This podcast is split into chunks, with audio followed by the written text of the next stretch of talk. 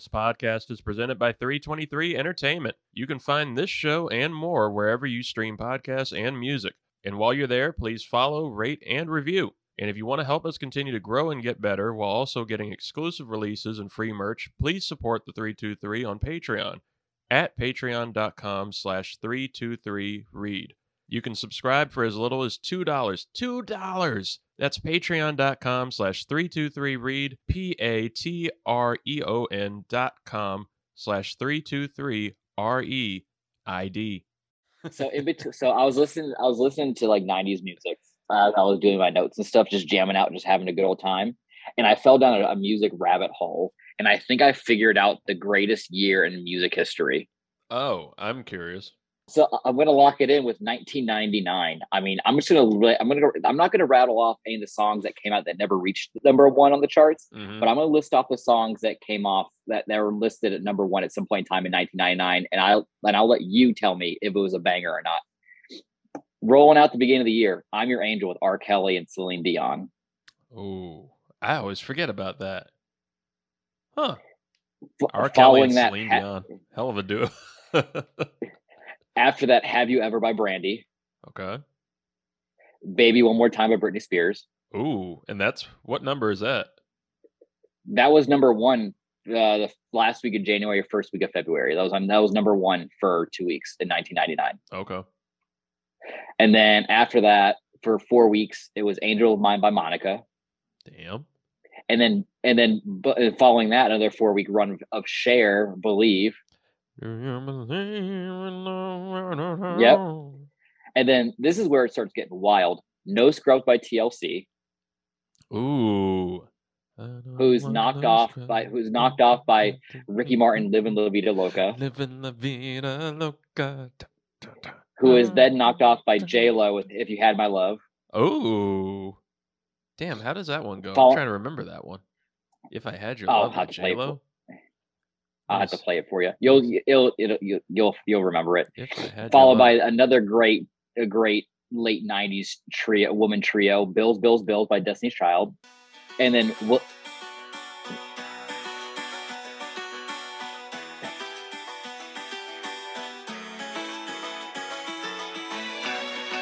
Oh, I remember this now. Yep. J-Lo had hits. If you had my love and I gave you all my trust, would you come for me? And if somehow you knew that your love would be. Ooh, you should see our dance moves. We are much better than J-Lo. Oh. She can't get on. I'm going to say they're subpar. And then I'm going to rattle off the rest of these so we can get into it. After Destiny's Child's by Millennium with Wild Wild West. Okay. Genie in a Bottle, Christina Aguilera. Bailamos, Enrique. Unpretty by TLC again. Heartbreaker with Mariah Carey and Jay-Z. And then to round out the rest of the year, from October 23rd to December 25th, Smooth by Santana and Rob Thomas. Oh, that's one of the great... that's one of the greatest 90s songs of all time, if not the best. I'll throw it in there as an 11-week stretch in the 90s and at the end in 99. Good for Santana, and he's still putting out songs. I just saw something like with him and like I think YG. Dude, right? Well, he's been at it for so long. I mean, yeah, because he has transcended the music industry. He went from having girls throwing panties at him to the stage to now having old women throw diapers to him on the stage. Like he is just completely transcended everything. So I was looking up worst years in music when you did best year in music, and it led me to top10s.com, and almost everything was from like the 2010s. Almost every year. Thrown in there was the 2010s. Garbage. And there is a lot of garbage, but then when you see every year comes from that decade, it starts to feel like, oh, maybe there's some bias like in this thing. But there has been some music that's come out. I'm telling you, because like even if you look at the songs that didn't hit like number one in the charts, I mean, you're talking about like Every Morning by Sugar Ray. That was on there. Then I Want It That Way by the Backstreet Boys. All Star with Smash Mouth, which is probably the quintessential 90s song. I think 90s. Busta was on there with What's It Gonna Be. Fly Away with Lenny Kravitz. I'm telling you, that Mambo Number 5 came out in 99 too. Away. Yeah, yeah, yeah. I did find on Rolling Stone, they did a article about the worst songs of all time and trying to figure it out. And they have are like nominations, including Train's Drops of Jupiter. Oh God. Hey, that's a guilty pleasure. Listen, that's another exclusively white person thing is Train. It must be. It must be, because I'm a little offended by that I think. Who was the lead singer for Train again? It's Pat Monahan. Yes, I believe that's his first. I believe that's his name. He is somebody that to me has always been like the defining. He's like the face of sounds better on this song. Sounds better in the studio recording, and then he goes out. Oh, because he goes out to sing "Hey Soul Sister" and holy shit. It's just it's like the glitter catches your attention, but then all of a sudden, all these rocky notes just take over. Well, didn't they do like? Were they on the Super Bowl? Like, weren't they at a halftime show at one point in time? Yeah, they did. Maybe it was one of the Thanksgiving halftimes. It might have been either that or like maybe one of like the Christmas games. But I could have sworn they were on at like for like the 90, like the Niners game or some shit like that. Hey, soul sister. Yeah. Billy Joel's "We Didn't Start the Fire." Hey, easy there. That seems a little rough. Bob Dylan easy on there. Here. Bob Dylan's Joey. Don't talk about my songs like that. I'm not gonna go to Vietnam. I'm gonna go to Canada. The Black Eyed Peas, "My Humps." That's a good song. Well, see, listen. Yeah. I'm also in the camp where I just cannot stand Black Eyed Peas. I just can't do it. I don't like Black Eyed Peas after when it was that album that had "I Got a Feeling" and "Boom Boom Pow," like that album. That's when they sold out. But the album before that, which I think was called "Monkey Business," and that had it had "My Humps," but it also had "Don't Lie." And the song that has the "Pump It" with the Pulp Fiction guitar riff on it. Ow, pump it. Louder. That one, I love that album and Elefunk. But then they just sold out and they went to complete shit. Now, even Fergie doesn't want anything to do with it. Oh, God. Speaking of Fergie, that the national anthem that she sang and like Steph Curry and Draymond are like trying not to fucking laugh. Draymond is the one that ended that. Draymond like just staring off, trying to zone out, and then just laughing and just getting caught on the jumbotron. Oh my gosh, Meghan Trainor's all about that bass. Yeah, yeah, that one got annoying. That's a strong opinion. Talentless pig. Sticks is "Come Sail Away." That's not one of the worst songs of all time. Easy. Who made this list? Some asshole named Sheffield or Brian. His name is Brian Hyatt. Oh, Brian. Okay, never mind. Yeah. No, I don't like them. Oh well. What a way to start the show. Ladies and gentlemen, welcome to the 323. I am your host, Reed Murphy. Scott Elia, obviously, is joining. This is another edition of the, Ricks versus Gricks, but there's so much shit to talk about, including this. Like, everybody loves music, and you have to jump into a conversation like that. Right. And you can't do it on Twitter anymore because that's gone to hell. And it's maybe like the funniest fucking thing that I've been seeing on Twitter is people just trashing Twitter and Elon Musk kicking people off for making fun of him. I don't know, man. I've been very envious of those people who get blue check marks. I might just pay $8 just to get my blue check mark. Everyone has one now. Like everyone is getting the check mark and then changing their name and their profile picture to somebody else. Just like that. So yeah, you're right. You know what? I think we deserve a check mark. I'm gonna get one. 323.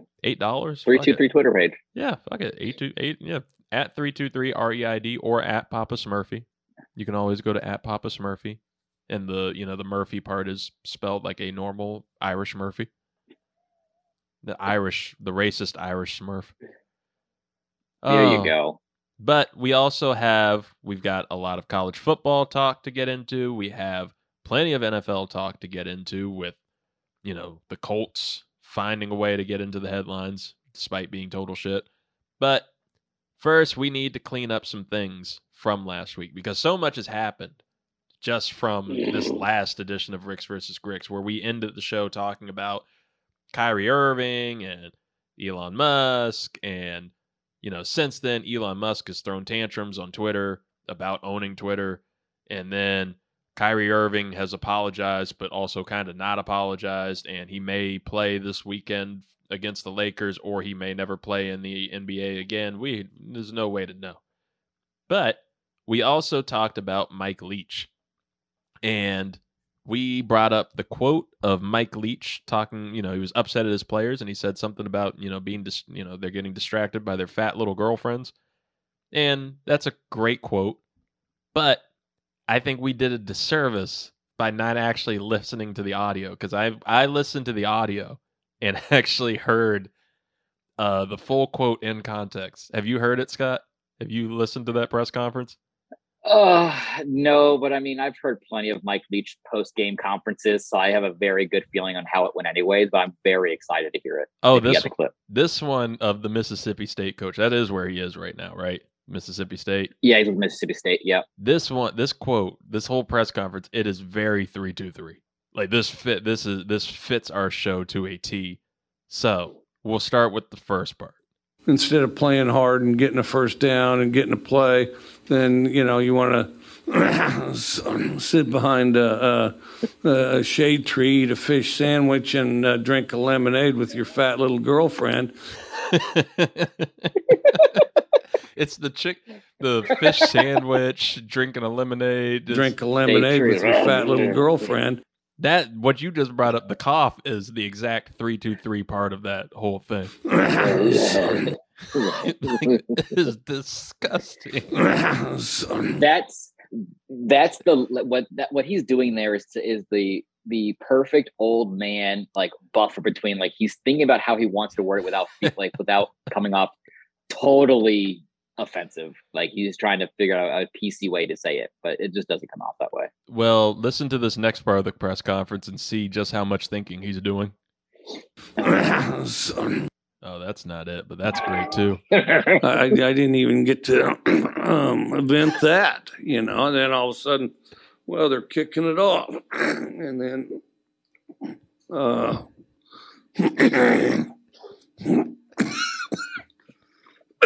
the fuck? I'm working on this trademark cough. What do you think? It's getting better too. Well, then we marched it downfield. I hate it. I hate it so much. I hate it so much. I thought we could have been closer, but he made. I haven't been able to stop laughing at that all day. I hate it so much. I hate it. I hate it. So much. It's It's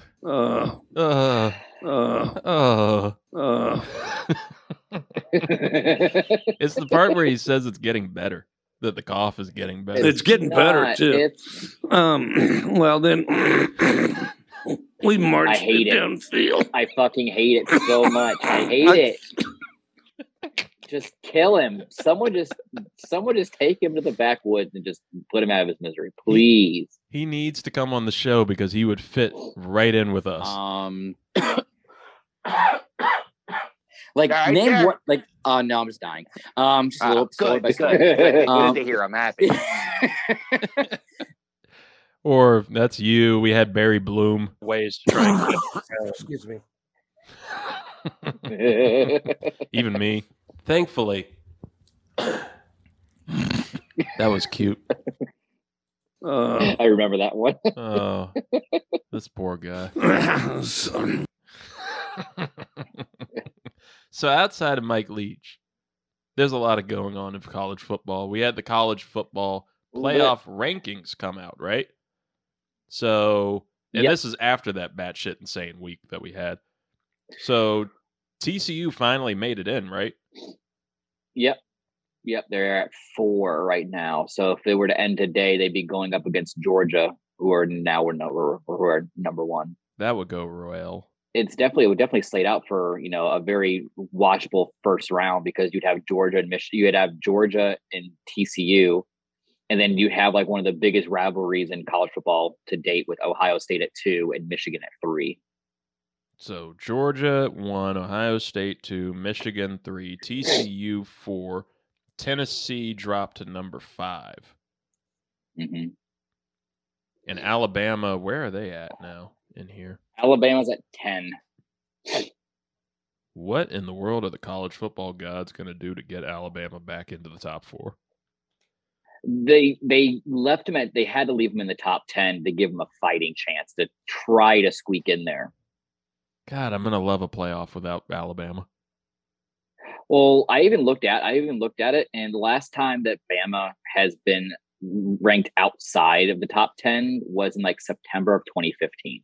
That's like 7 years ago. This is great. No Bama, no Clemson, TCU for some reason. Who's TCU's quarterback? Like, what are they doing well enough right now to get into the top 4? Because I have not been paying attention to TCU. No, well, TCU's quarterback, it is Max Duggan, I believe. I think he's a senior this year. He's put up solid numbers. So, 2,400 passing yards, 66 percentage completions with 24 touchdowns and 2 interceptions on the year. But I mean, you got to look about who they've really played. I mean, the Big 12 this year have actually been really relatively competitive versus prior years. But I mean, they have a win over then ranked 19 Kansas, then ranked 8 Oklahoma State, then ranked 17 Kansas State. And then, having a big game this week against number 18 Texas on the road, which could be a sneaky game for them to lose. I'm looking at your hat. I've been distracted and staring at that beautiful symbol there, because FSU did that thing over the weekend. FSU against Miami. The big battle. What was that score, Scott? Oh, it was 45-3 on the road in Miami. And it was just a great game. Loved every minute of it. Even broke the U over their knees. They were literally taking it with their fingers and breaking it over their knees. The disrespect. Lordy. Oh, yeah. Good for FSU. Yeah. Yeah, they put up that one field goal in the first quarter, and then after that it was just all Florida State. Did you have any other thoughts from this? What was a really fun college football weekend? Because from what I saw, it was a lot of quarterback thoughts for me when it came to, Hendon Hooker, C.J. Stroud getting kind of exposed, I guess you could argue, and Bryce Young impressing the hell out of me in a loss to LSU that we picked. Congratulations to us. Fuck Tennessee for fucking that up. Oh man, a lot of it had to do with the Clemson game that me and you had talked about last week with Clemson Notre Dame, and Clemson's getting exposed week after week at this point, and they finally got that loss against Notre Dame. So this is going to be, it looks like to be not only college football playoff without Alabama, but it looks like we're going to have one without even Clemson at this point.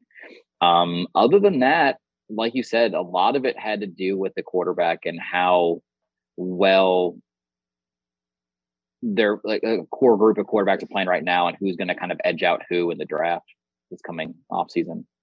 When you talk about Clemson, it just makes me feel just so wrong. Like, I have never, felt more wrong about a prospect than their quarterback, DJ Uiagalelei. Don't even ask me. We'll go with DJ. I've never felt more wrong than about DJ. The dude has he has the whole size. He's massive, massive kid, massive arm. He's got great mobility, almost like he kind of like a little more athletic Cam Newton, but he is just not putting it together there at Clemson. It has just kind of gotten worse year by year, and especially, following in the footsteps of Deshaun Watson and then Trevor Lawrence. It's going to be tough for anybody, but really thought this kid could do it, so that's been disappointing this year. And yeah, I mean, and they're already so they're on the who are they playing this week? They're playing. I was looking at this earlier.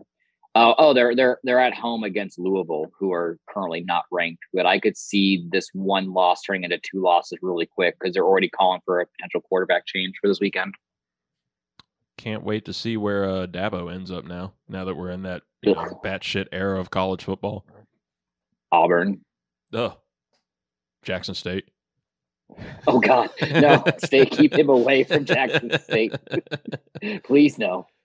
But going back to the quarterbacks, if you're looking at the NFL draft now, all the talk for weeks has been it's been a battle kind of between C.J. Stroud of Ohio State and Bryce Young of Alabama for that number one pick. Mm-hmm. I've believed since before the season that Bryce Young should be the number one pick and will be the number one pick.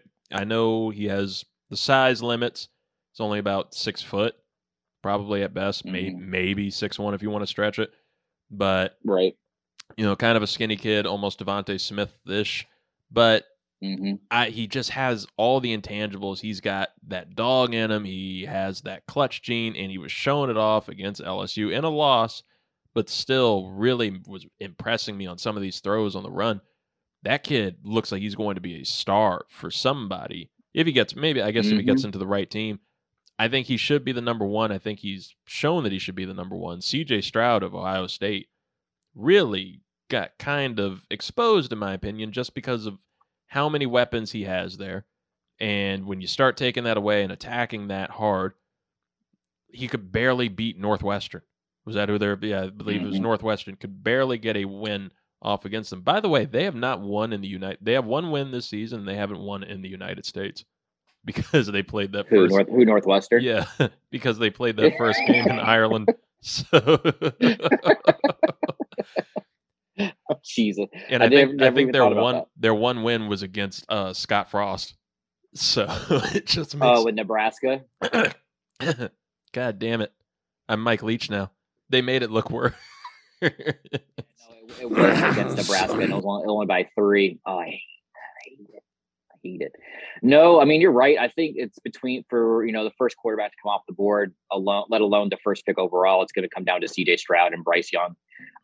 Bryce Young reminds me a lot of either like Kyler Murray or even like a young Drew Brees type of quarterback. Like you said, kind of a smaller stature quarterback, little scrawny, but I mean, he's putting up great numbers this year in an Alabama offense that's been struggling. I mean, he's banged up. He got hurt in that Texas A&M game with his throwing shoulder, but he's still putting up 2,200 yards, 19 touchdowns, and four interceptions on the year. So, I mean, he's still producing really well.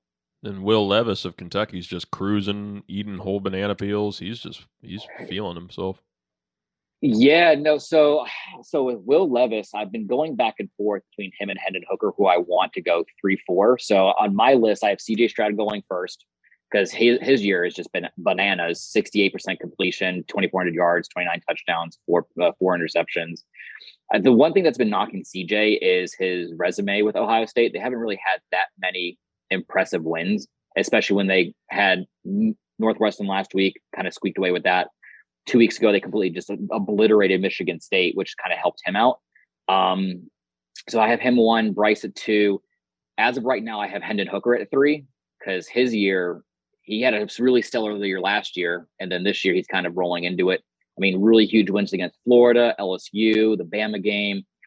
He's still a little raw as far as like the quarterback tangibles go, but he reminds me a lot of RG3 when he was at Baylor. But I could see Hendon coming out in either the second or early third. I would like that. And he's made such great strides and improvement over time. That just kind of bodes well to how he can learn and improve once he gets into the NFL, and he's got the size for it. Stroud scares me simply because he's an Ohio State quarterback. And I know we've had Justin Fields explode lately and thought he could be the best of the bunch. But I'm not one to speak. I don't watch all Ohio State games, but Stroud has not particularly impressed me and set on my eyes like Justin Fields did while he was there.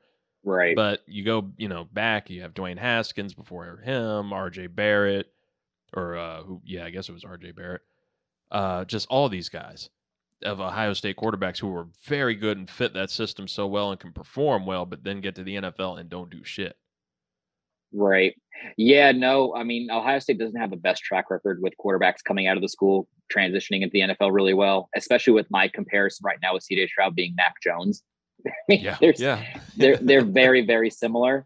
And we all see what's going on in New England right now with Mac Jones, where he's kind of been threatening to lose his job to Bailey Zappi at this point. But I think one name to kind of keep an eye on is one that you just mentioned with Will Levis out of Kentucky. I think his biggest problem, he holds on the ball a little bit too long, mm-hmm. but I mean, in the right situation, I mean, other than that, his skill set is ready. It's there for the next level. He reminds me a lot of how Dak Prescott used to play with Mississippi State, going back to good old Mike Leach for mm-hmm. a quick second. But I have him kind of in that same second, third round kind of pick at this point. And I think that really benefits Will Levis is that if he can fall a little bit and get to one of those better teams and get, drafted mm-hmm. by a great coach, a great system, maybe somewhere that he can sit for a year or half a year and really learn yep. and progress kind of in the Mahomes level, almost Dak when Dak was supposed to that first season mm-hmm. before he got tossed in there. I think that could be very beneficial to him. We brought up Ohio State quarterbacks and how that look has been. The other school that's been like that is USC, and USC quarterbacks over the years almost feels like a curse. Mm-hmm. Do you think that curse would apply to their current quarterback, Caleb Williams? I mean, he's looking like a superstar. As much as it pains me to say yes, I think I just leaned so heavily on the whole USC quarterbacks coming out in the last 10 to 15 years, not landing. I mean, you got Matt Barkley, I think Mark Sanchez is probably the most decorated NFL quarterback from USC between him and Carson Palmer at this point. But I mean, there's just a laundry list. You got Sam Darnold who came out, who just is lost and doesn't know what he's doing. Yep. I really hope that Caleb Williams isn't that, because he's having a really, really great year. I think he only has one pick on the year so far. Mm-hmm. And I actually am really enjoying to see the level that USC is playing at this point. But I mean, he's only a sophomore, so I think next year, hopefully he stays another year or so. But it's just a local boy hoping he can do something. He's got the it's a big conflict there of the USC quarterback curse meets Lincoln Riley and how well he does with quarterbacks and how well he produces quarterbacks. So we'll see who wins out there in USC. Yeah, I mean, overall in the year, he's top 10, I think, in yardage. I think he's in top 10 for QBR. I think he's in the top 3 for touchdowns. If he only has one pick, he has to be in first, tied with somebody out there. But he's progressed from last year at Oklahoma and then now at USC. I mean, you could probably make the argument with him playing in the pack and having that kind of a schedule. Maybe that's what's playing into it, but I don't know. I think next year is going to have a lot more telling signs of his future. Any other thoughts on the weekend coming up? Coming up is a huge week for a lot of those bubble teams. Like I just talked about, you got TCU ranked at 4. They're playing 18 Texas. Quinn Ewers is playing really, really well and slinging the ball over the field. So this could be a game. I believe they're on the road and they're not favorited at Texas in Arlington. So that'll be one game to watch.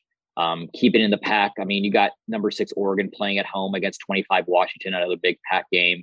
If Oregon wants to try to vie for a spot in the college football playoffs, they have to win this game. And then even LSU, after last week with LSU, they're ranked number 7 now. They're playing non-ranked Arkansas on the road. So, but Arkansas, even at the beginning of the year, they were doing really, really well. They've kind of sputtered out in the weeks past, but I wouldn't put it past some kind of crazy upset. It's going to be fun to look forward to. Now, one team that shouldn't lose is USC. They're playing the one-win Colorado team at home. So God forbid they lose that game. Did you bet on Colorado for the parlay? No, but I do have another crazy bet in there that we'll get into in a little bit. I love it. Let's keep working our way over there. We'll go with a transition noise. Perfect. We move on to the NFL. By the way, so a little crossover transition of college to NFL. Dicker the kicker, Cameron Dicker. I didn't realize that he was in the NFL this year. I thought he was still somewhere in college. I think he was at Texas before and making phenomenal kicks and getting everybody excited because his name is Dicker the Kicker. And here he is in the NFL hitting game-winning field goals for two different teams in 1 year. Well, I'm trying to remember who was mic'd up for that game, but they came, I forgot, it's going to kill me that I didn't remember who it was, but they came over and they're like, what's the kicker's name? I'm like, that's Dicker the Kicker. And he's like, what? He's like, yeah, it's Dicker the Kicker. No, it's not. Is that his real name? You can't help but like that. Yeah, I always want to root for those like viral college kickers like him and Rodrigo Blankenship with his nerdy glasses. And, you know, originally the punt god, but we don't talk about punt god anymore. Had to get moving. Canceled. Talking about Rodrigo Blankenship and his former team, the Colts. Whoa! I was going to put Indianapolis Colts, Las Vegas Raiders on the docket of games to pick just because, you know, it's going to be chaos. It's just a chaos energy kind of game, but that's really not worth talking about in the picks. But everything else that's happened this week is something worth talking about. They are the second team to fire their head coach here in the season, getting rid of Frank Reich after plenty of years there, who I think he's going to land on his feet somewhere else. I do think he'll actually get another head coaching opportunity, possibly, if you see other, you know, a lot of these other coaches like Adam Gase get them. I think Frank Reich was actually a pretty decent coach who just got, you know, shit luck with bad quarterbacks. Yeah. Andrew Luck retiring. I was about to say emphasis on luck. Yeah. So, but, you know, Frank Reich is out. Their GM, Chris Ballard, is still in, which is kind of perplexing to me since it's, I think, falls more on him, the quarterback situation, and him specifically stating before that he doesn't like to bet on quarterbacks because that gets you fired. I guess maybe he was right, because he's not getting fired right now. Irsay says that he's going to be here next year, but he also, you know, fully backed Frank Reich like a week and a half ago. So you can't really take Irsay on anything, especially when he makes decisions like he did this week, hiring not John Fox, who's on the staff and, you know, has been to multiple Super Bowls as a head coach. Who else do they have? They have another former head coach actually on the staff there too. They have multiple head coach candidates on their staff, passed up on all of those for the interim head coach job. Instead, they go with Colts Ring of Famer Jeff Saturday, former center with beautiful eyes, works at ESPN, but he's been a consultant to the Colts. He has never been a head coach on the college or pro level. Just like I think he went like 3-5 in high school as a high school football coach. So when I heard his name drop down as the interim, you would swear my eyes got stuck with how hard they rolled in the back of my head when I heard that. And the most random hire you could make. It's a gimmick. It's a gimmick hire. That's all it is. They're currently 3-5-1 this season. They have one of the harder schedules in the back half of this year. This gives them the further justification to tank the rest of the year. Say, oh, well, you had an interim. Like, what do you want us to do? We tried to make it work. It just didn't work. That's all I can see. It's why I wanted to start. I've had planned on doing the show. I planned on starting it with a rant about white coaches cutting the line, and, you know, Brian Flores was right. This adds to his lawsuit, and it will add to his lawsuit no matter what the actual, you know, situation ends up playing out.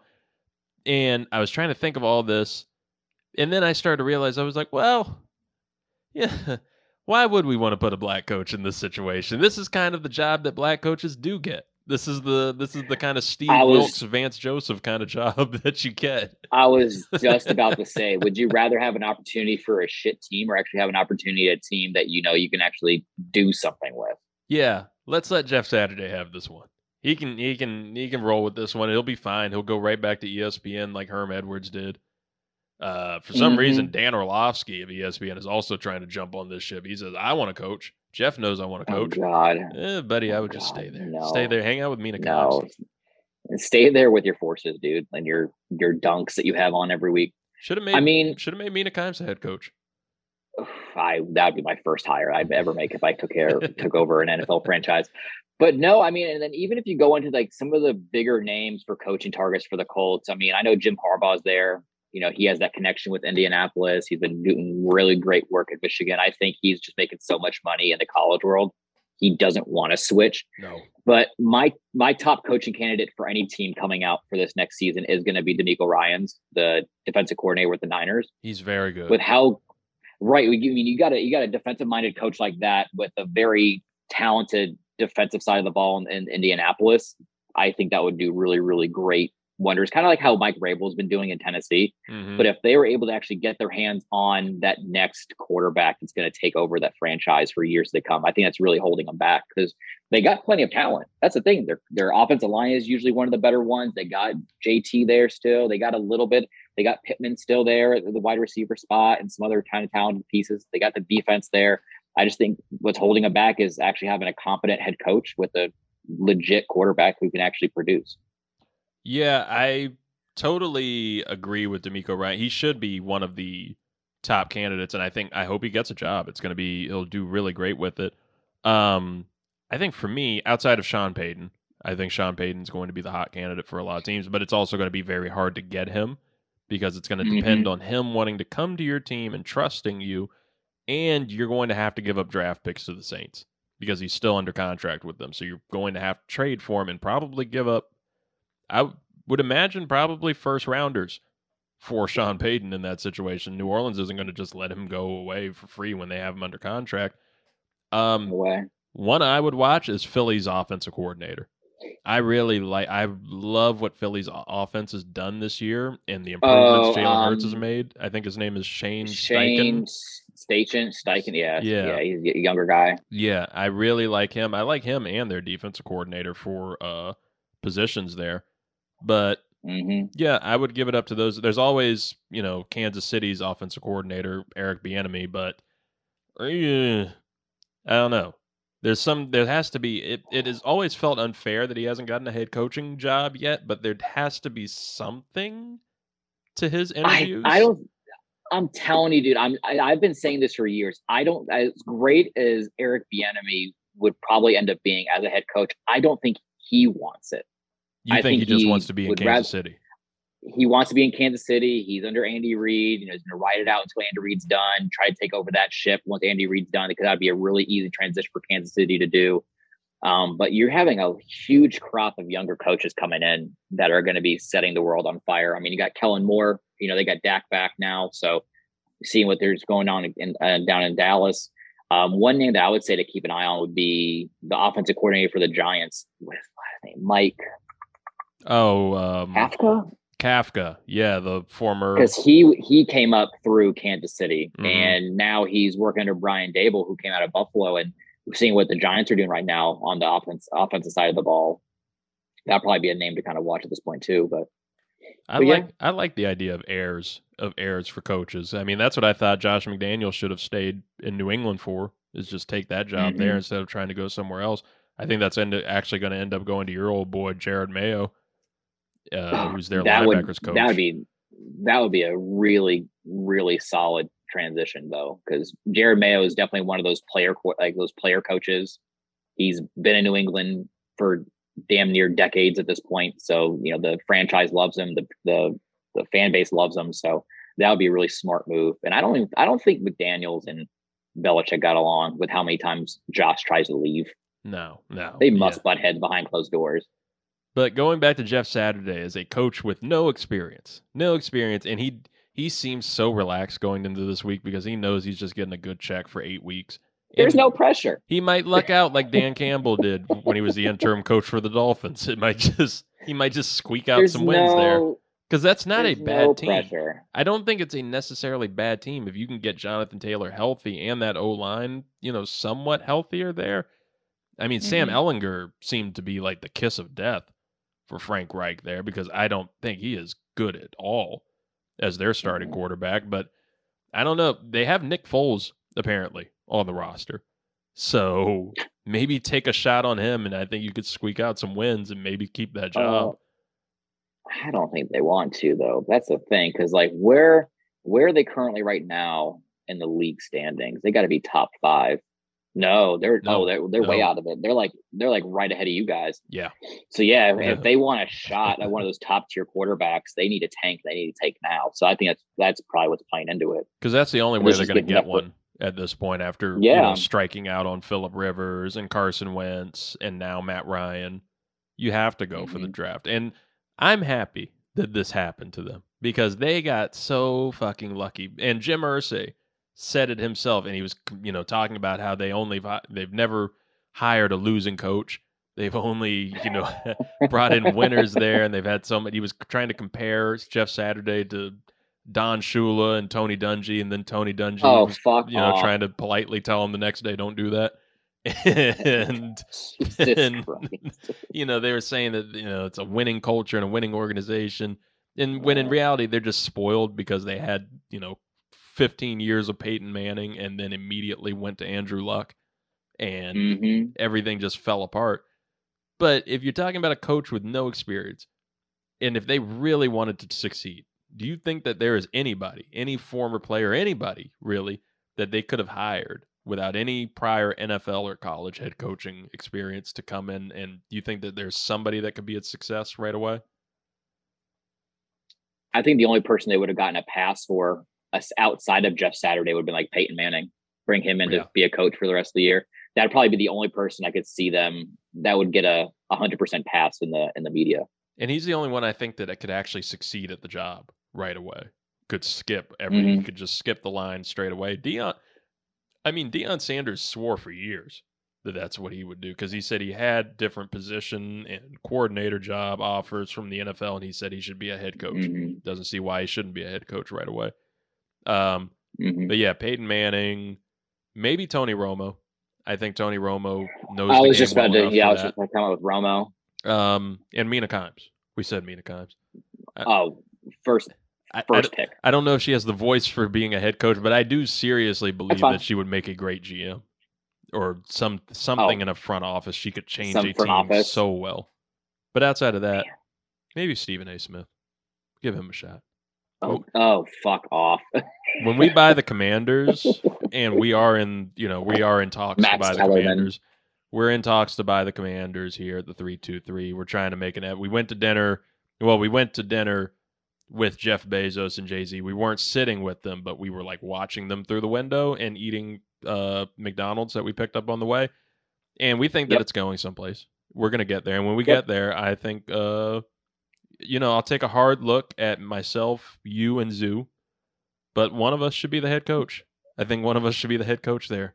And from there, we'll use our connections to hire a great coaching staff around us. Every contributor to the 323. I love it. Have a Griffin come out of Interstellar and be the special teams coach. Or we could just get Mike Leach. It's time for Ricks versus Gricks, since you had to go ahead and bring up that guy. Life, death, time, space. Forget everything you think you know. No. Put your money on the line. Line. It's time for Ricks versus Gricks. Gricks? Wow, Gricks is really tough to say like a lot at once. Gricks is fine, but Gricks. That's right. It's our weekly NFL picks where we are out here making you money. You don't get mad at us. You know, don't get mad at us if you try to say, hey, I wanted to make some money this week off the 323. That they didn't give me picks. We did give you picks. We do it every week, and sometimes we do really well, like Scott did last week, or we do kind of poorly, like I did last week. But some of us learn our lessons and, you know, don't pick against a team that your gut is on just for the sake of entertainment purposes. I'm sick of you, audience. I'm fucking sick of you. I'm not here to entertain you anymore. I'm here to win these weekly picks. God damn it. And I'm not going to do it for entertainment's sake anymore because I went 2-4 on my picks last week, and a bunch of them were on the ones that my gut told me to pick the opposite on, but I went with the other one because Scott took that one first. So damn it, I'm sticking to my gut, except for one that I can't decide on, so I'm going to let Scott decide it for me. Yeah. Blame the white man. All right. Meanwhile, the white man went 4-2 last week.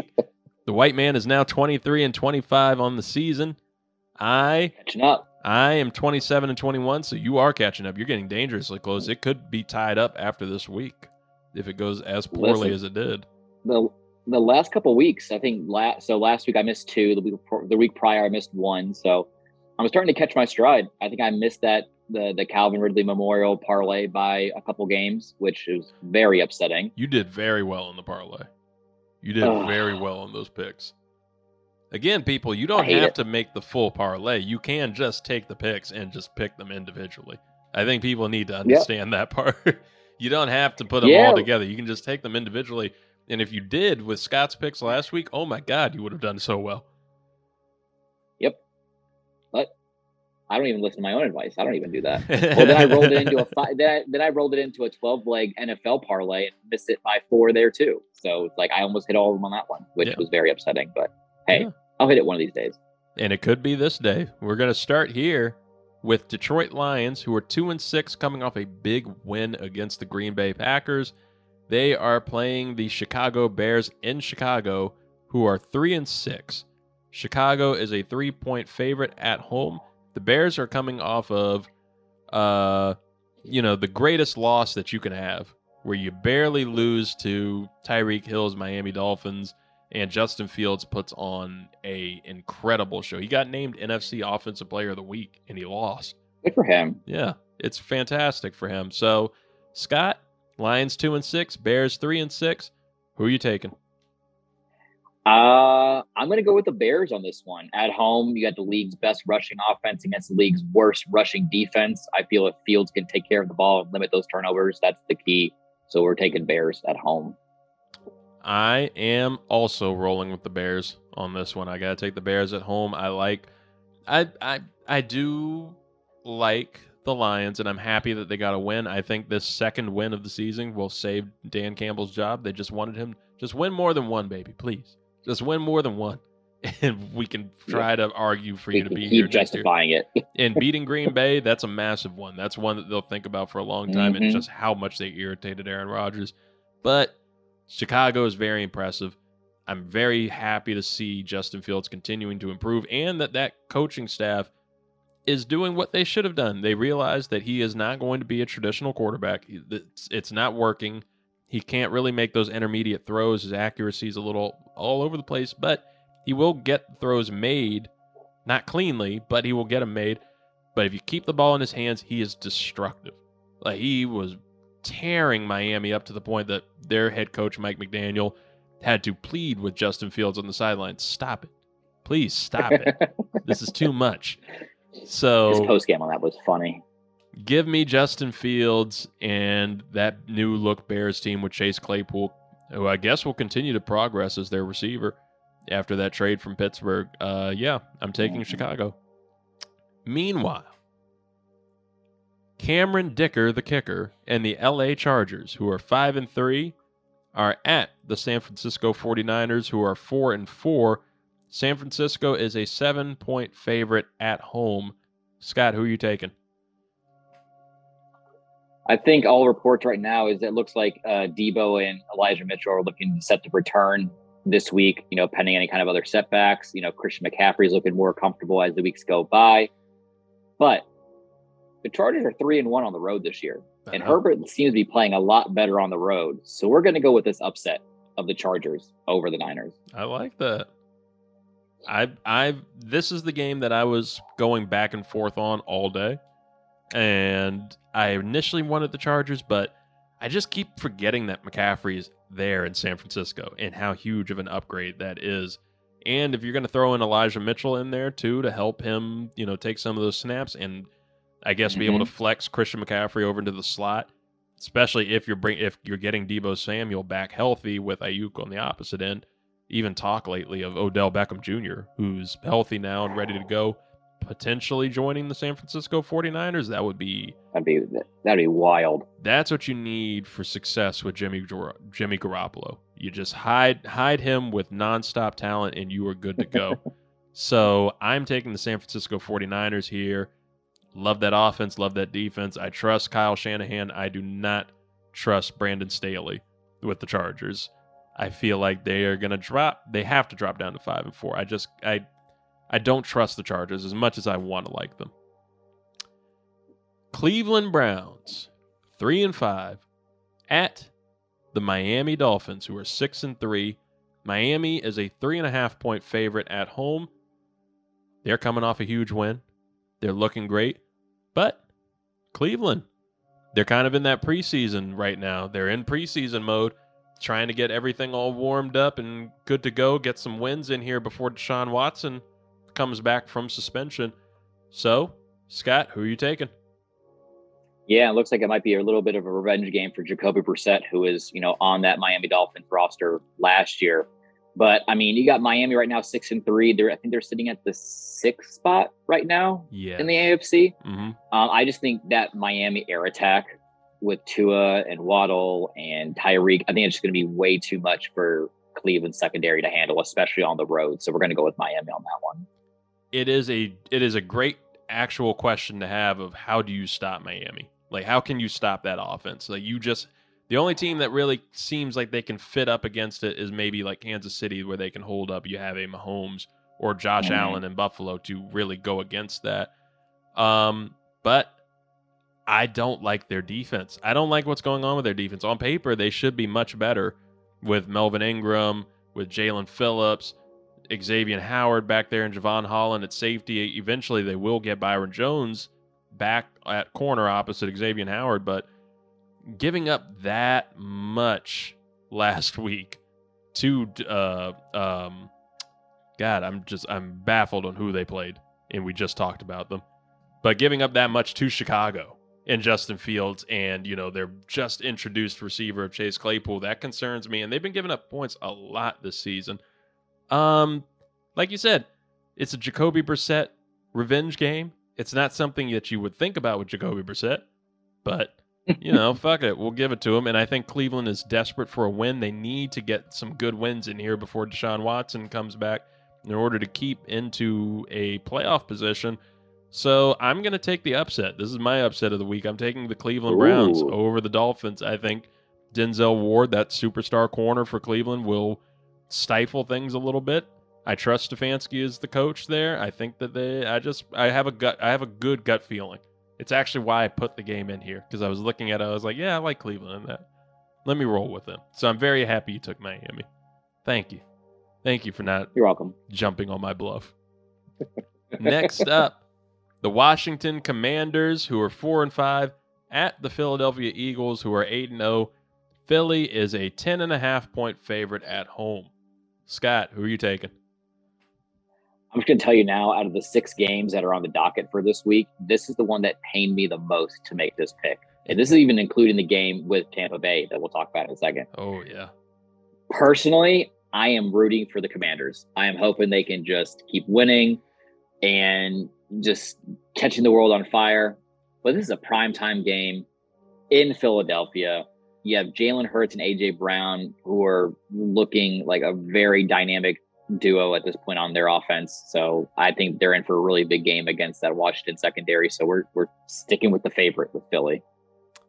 Yeah, that would be the smart play. And this is what's going to cost me, because I know I have, it is my worst football memory is watching the, at the time, Redskins play the Eagles on Monday Night Football. It was Donovan McNabb's big revenge game back in Philadelphia. And I had such high hopes, and I believe that we lost. I think the final score was 63-10, and it was, I think Philly had put up 45 points by halftime, and I'm sitting there at halftime on the verge of tears, literally about to cry my high school ass, and I'm sitting there thinking, I was like, I think we still have a chance. I think we're down by 35, and everything looks terrible, but anything can change in a half. I stayed and watched the entire game until about 11:30 at night, believing that there was still some chance that Washington could come back and win that. Awful game. Poor soul. It was awful. But now I have some faith. I think that they can clean up a little bit of what happened in Minnesota last week, or not in Minnesota, it was in D.C. because I was there and I felt the energy. I felt the energy of that team. They play so hard for Heineke, and Heineke is playing his ass off, making just stupid little mistakes here and then that are costing the game, so they're not little. But I'm trying to stay optimistic. I'm on my zoo right now. I'm trying to do this for zoo. I am going to take the Commanders on Monday Night Football to take down the undefeated Eagles. This streak cannot keep going. Somebody has to stop them, and it's going to be us tentatively. I'm going in cautiously because I know this is Monday Night Football, and we do not win on Monday night. But give me the Commanders. I'm taking the odds against me. See, I came to the same realization you are at this point, where it took every ounce of my being just to stick with the Philly pick, take the safer pick, because the added layer that I'm throwing into the game is Philly just lost to Houston in the World Series, and Philadelphia as a whole is angry. Yeah. So you got this game coming up after that World Series loss against their rival in Washington at home. That stadium is going to be jumping. Not to mention that Houston held on to the Eagles pretty well in that Thursday night game last week. I mean, Philly still whooped their ass, but it was, you know, it's just something not trustworthy.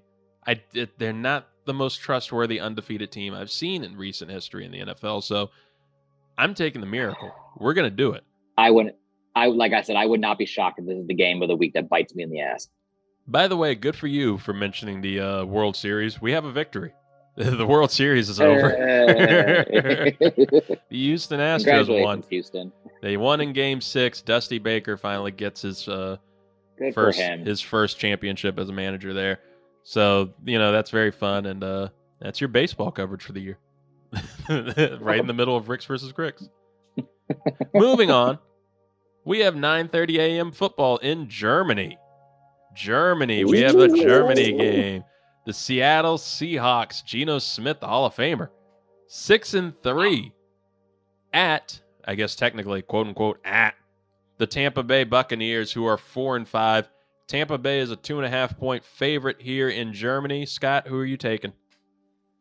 Tampa Bay has been looking very pedestrian this year, especially with that last-minute win last week against the Rams, who've also been looking embarrassing this year. Yeah. But Seattle put the bricks on Arizona last week and just lit them up. I mean, you have Kenneth Walker playing his best game of his career and his hopefully long career from here on out. But I'm sticking with Geno. We trust, man. I am going with Seattle over my Tampa Bay Buccaneers. I'm going with it. It has not failed you yet, and it has come to bite me in the ass almost every time I pick against them. But you say pedestrian. There's nothing pedestrian to me about a last-second win that Tom Brady's coming out there saying, that was fucking awesome. That was awesome. That's the kind of momentum you need to get a team going in a shitty division that could win it and really take over. And it's Germany. These international games are weird and wonky, and that travel gets you. I don't know, Tom Brady, he'll be in Germany. He might just really be feeling the Aryan flow just going through his spirit in this game. I'm taking him in a big Scotty Miller touchdown with the Bucks to win this one. I'm going all upset. Well, no, this isn't an upset. Tampa Bay's still the favorite somehow, but I don't trust Geno on the road internationally.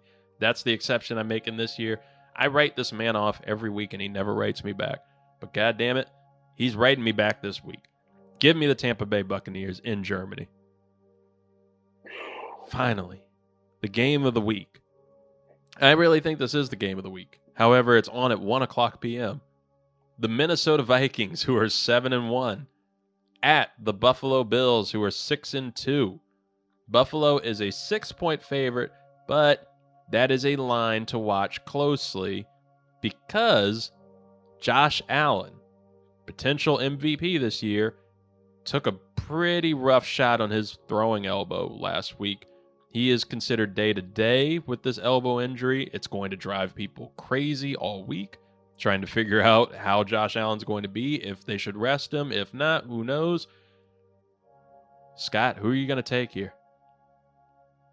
No, I think with how tight the AFC is, especially at the top, because you have a five-way tie technically for first because everyone has 6 wins right now. Even though he's hurt, I think this is where you tough it out. You do what you got to do. You make that case for being the MVP of the year. Put that team on your shoulders. Josh Allen come out. He has to have a really great game to reassert that dominance in the AFC. They got embarrassed last week with the Jets loss. I got them winning this one at home. That's fair. And you're right. This is the kind of game that wins you an MVP. This is the one that keeps you on that radar. But while it's tough to pick against them, I watched them in person. I got to roll with Kirk Thuggins and the Minnesota Vikings. Kirk Thuggins. Kirk Shiesty. Did you see him on the airplane after the game? Oh, my goodness. He is ripped. I never would have thought. And you have, and, you know, these fucking fit people on Twitter, you know, these people who are actually ripped and, you know, they do their 4 a.m. workouts and shit. They're saying, oh, he's not actually ripped. Anybody can look like that. Well, he's ripped to us. He's ripped to you, me, and Sue in that chat. Yes, this man looks like Adonis to us. And it's not what I expected, because I always thought, just looking at his giant shoulder pads and everything, his long sleeves, that Kirk Cousins just had a dad bod. No. My God, he looks like what Jimmy G should look like. This is crazy. He took a hard-ass hit in that game, came back up, and still got them the win there. Minnesota's dangerous. I didn't want to admit it, but they look legitimately dangerous. I don't know if they're going to, win the Super Bowl, but with all that talent of Justin Jefferson, still balling out Adam Thielen, Dalvin Cook, TJ Hawkinson was a great acquisition for them at the trade deadline. Mm-hmm. Defense is popping now, and they're playing at 1:00, which is like the true witching hour for Kirk Thuggins. Prime Kirk. Kirk. That is when Kirk is at his most thugging. I'm taking the Minnesota Vikings here at 1:00, but if they flex that game to Sunday night, goddamn it, I'm taking the Bills. Don't give me Kirk Thuggins there. Wow. That's when he's just back to my cousin. Transition. Hate it. I hate it so much. You know what you don't hate? Making money. Who doesn't like making money? And how could you hate making money? Especially when you have the gambler himself singing to you, well, at least playing guitar, and the gambler himself talking to you. This is Scott's Locks, the Calvin Ridley Memorial Betting Slip. You know the story about Calvin Ridley, suspended for a full year for gambling on his own game, and he wasn't even playing in it. The poor guy. He's a Jaguar now. Fuck it. Whew. You always win out, even on these awful parlays that he was making and the ones that we're trying to make. And this one, actually, remember, you can bet individually, because if you did last week, you would have made some bank. You would have made some bank outside of, teams like Tennessee shitting the bed on us.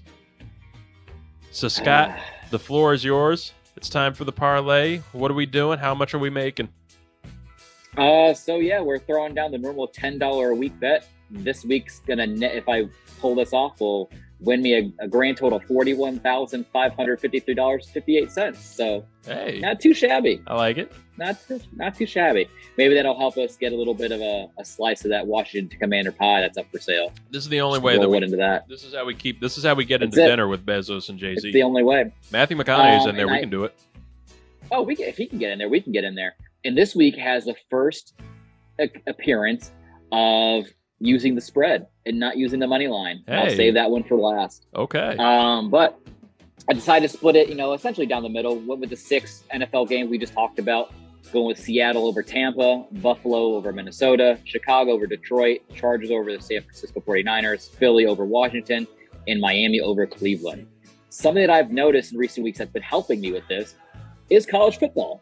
And not sticking to it's just the NFL, because there's so much parity in college football. Yep. So the college games I have going on, we kind of talked about a few of them. This one we didn't talk about. We have Kansas State on the road against Baylor. We're going with Kansas State, straight money line. We got the Washington and the Oregon game that we just talked about. I think Oregon comes out and they get this win that they need to kind of keep that relevancy in the college football playoff. Same thing with TCU at Texas. I think this is going to be a very, very close game, especially with how well Quinn Ewers and Texas have been playing. but TCU currently ranked 4th. They cannot afford a loss at this point. Nope. If they want to still be the little darling of the college football world, they got to do what they got to do at this point. So we'll go with that. We're going to keep rolling with LSU this week. LSU at Arkansas. Brian Kelly looks to finally be riding that ship down in Baton Rouge, or down New Orleans. So we'll see what they can do there. Here's where Kelly. My quote unquote, the little Cajun Willie Taggart. That's still my favorite line from the other week. Upset of the week. I'm going with Louisville over Clemson on the road. Clemson's been looking very, very mediocre. They've been getting exposed week by week. They did last week with Notre Dame. I think, like I said earlier, this one loss they had last week with Notre Dame could quickly turn to 2 losses now. We're going to keep rolling with Florida State. They're on they have a 2-game win streak right now, both games over 40 points. They're going on the road against Syracuse, who's kind of dropping off in the last couple weeks, and looks like Mike Norvell and everyone in Tallahassee is finally doing what they need to do to get these wins. So we're going with Florida State, Golden Knowles. And to roll out the very first time we're going with the spread, the Nebraska-Michigan game. Now, before you do this, let's explain to the people what the spread is, because I think there are a lot of people who are newer to gambling. Okay, so the spread, when you go to bet, you'll notice these numbers. They'll say plus or minus a certain number next to it. So if it's a negative number next to that team, they're favored by X amount of points. And if you see a positive followed by that number, they're being given that many points ahead of the game. So if, for instance, I'm trying to think of a team we can kind of pinpoint really quick. Yeah, let's look at like the games for Ricks versus Gricks here. We give you the favorites in each of these. So we say the Chargers at 49ers. 49ers are 7-point favorites there. So they would be -7 on that spread. Right. That is saying that the 49ers, if you bet on them at -7, they need to win the game by 7 points or more, and you will win. Yep. Now, if you took the Chargers, who would be +7 on that column, then you can still win your bet even if the Chargers lose, yep, as long as they lose within 7 points. As long as they come at least 7 points shy, you will win that bet or them winning outright. Yep. So, like, if they lose by 3 points, you add that 7 to their final total, it still brings them over the Niners total, and you're still going to get that bet. Exactly. The reason I'm taking this one is because did you see the spread on that Nebraska-Michigan game? I have not. They're giving 30.5 to Nebraska. Ooh. So Michigan is favored by 30.5 points. That is a crazy thing. I just need you to cover at that point. You can still get blown out by 30 points. And I'm still going to come ahead. Mm-hmm. So hopefully what I'm banking on with this game is Michigan gets well ahead and they just coast for the rest of the game. Just keep it within 30. I don't want to mess with a half point. Keep it within 30 and we're okay. I will just give you a warning here in my own experience with Northwestern earlier in the season, where Northwestern was playing somebody who was a 34.5-point favorite on them. I'm like, oh, shit, okay. 34.5 points. On Saturday? Give me that. All you have to do is win. All you have to do is come within 34.5 points. Bet. And it was happening all the way till the end of the game. It was by 28. They were within 28. And then the motherfucker threw a pick six right at the end of the game, just going for nothing. And for some reason, the opposing team just ran it back. And then they kicked the fucking extra point and ruined it. Just fall down. Or just go to the locker room. You don't have to kick it. Just take a knee. But no, they wanted to end some people's day. So good on you. And you know what? I think I'm going to bet with you on your parlay this week. I'm actually going to bet with you, but I'm going to do it individually. Since you're going to go the parlay route, I'm going to go individually because I trust you on college football. I trust you when it comes to knowing guys like Mike Leach. You had to brace for it. Oh, I have to let him sneak up on you. It's so yucky. I like your picks. It's so gross. I like it. I'm feeling good with you. Man, I need to figure out what game you were talking about with Northwestern. I got to figure this game out. Oh, there's so many great games that you can go with Northwestern, Iowa.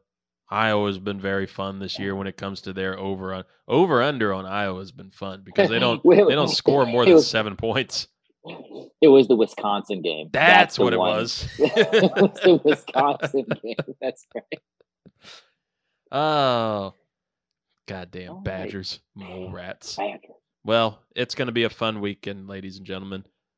You got the Cajun Willie Taggart, Kirk Thuggins. Everybody's around for you. Mike Leach will be somewhere. And we can just continue to terrify Scott as he braces for that cough to come in at some point. Oh, I hate it. But in the meantime, so we can get out of here and cough up all of our lungs ourselves, I have been your host, Reed Murphy. Scott Elia, thank you for joining. You're welcome. Thank you as always. Oh, there he is. This has been the 323 Ricks versus Gricks. Make your picks. Enjoy the holiday, or, well, no. Yeah, it is a holiday weekend, Veterans Day. Thank you to all the veterans. Have a great weekend, everybody. A great, safe weekend. Enjoy football. Again, like we said at the end of last week, it's not hard. Tolerate people. Just have tolerance. Hate is just been so stupid and ignorant lately, especially on an election week. We can do better. Just continue. You don't have to love people. Just tolerate them and just be a good human being. Try to do that. In the meantime, stay safe. We'll talk to you later. It's getting better, too. Well, then... We marched it downfield.